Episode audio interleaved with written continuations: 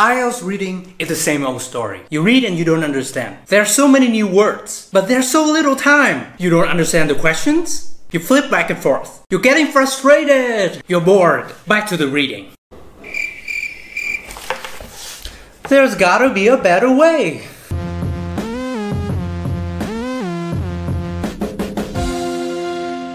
Hey guys, it's Andy again, and in today's episode of 5 Minutes About IELTS, I'm going to reveal how I got band 9 in the IELTS reading. So, uh, first off, let's discuss the general strategy.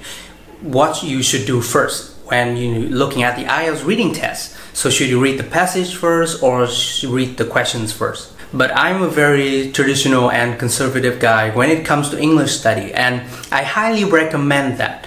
What you should do first in the IELTS reading test is to skim the passage because it will give you a very clear or maybe general idea of what the passage is all about.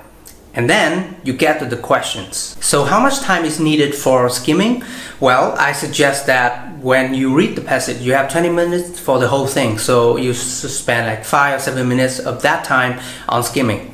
I know that does sound very crazy and dangerous. Why the hell do I want to spend so much of my precious time on skimming the passage? Well, Trust me, because it will benefit you in the long run. When skimming, you will come across a lot of new words. Just guess the meanings. If you can't, just move on, don't worry much about them. And after skimming the passage, you will have a very general idea of what the passage is all about. That is like you are now having a compass in your hand and amidst the whole big ocean of the reading passage. In a, I mean, in a more literal sense, you are now capable of navigating your way through the whole passage. Like when you read some questions and you can know exactly where you can find the answers in the reading passage. That's awesome. Next, synonyms, synonyms, synonyms. It's all about the synonyms. That's it. That's everything you need to know why I got band 9 the IELTS reading. That is because I know so damn many synonyms in English. Allow me to elaborate. Well, after skimming through the passage, you come to the questions, right? You highlight the keywords in the question and then you look for them in the IELTS reading passage. But the problem here is that the writer will not use the exact words in the reading passage as in the questions. So, in other words, they will try to paraphrase like when in the question you see the word teenagers, but in the reading passage, the writer uses the word uh, adolescents. So if you don't know that those two nouns are synonymous, there's no way you can find where the right answer is. So all in all, synonyms are the key to a successful IELTS reading test. It's all about synonyms. So what should you do? I highly recommend that you should come back to the reading and check on every word that you don't know after you have finished with the reading and checking the answers.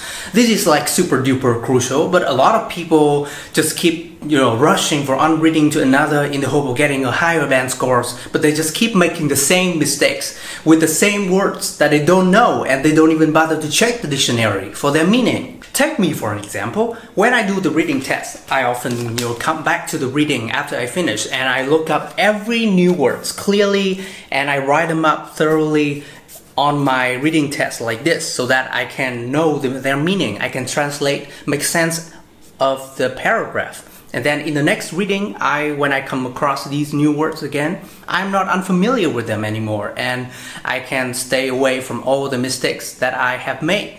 Hence, higher chances of me getting the right answers. Finally, are you running out of time in the IELTS reading test? Very often that you will often, you know, run out of time for the last IELTS reading passage, the third one.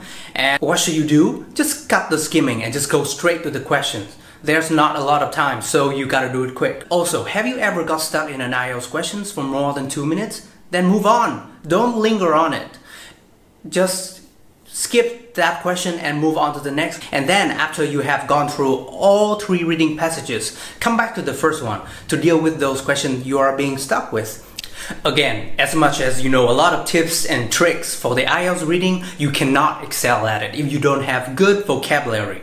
Vocabulary is a key, the savior, the ultimate factor for a higher IELTS band score. After finish one reading, you need to come back to the reading passage, search for the new words, write them down, and try to translate, make sense out of the reading passage.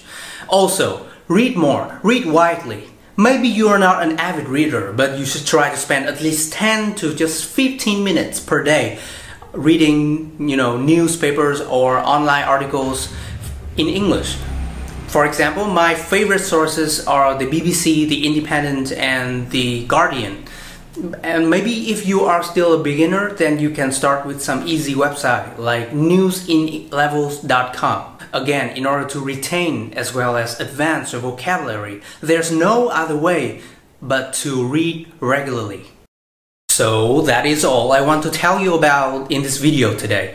The three pieces of advice about how to do the IELTS reading. In the next part, I'm going to reveal more carefully about how to do some particular IELTS reading questions like true false not givens or matching headings. And uh, if you find this videos useful, please subscribe to this channel 5 minutes about IELTS and to get the latest update. Also, I am having a collection of 28 IELTS reading and listening practice tests which I have collected myself from various sources. So if you really want to have this collection, please go to the official Facebook page of 5 Minutes About IELTS to get it. Um, and I will see you in the next video. Ciao.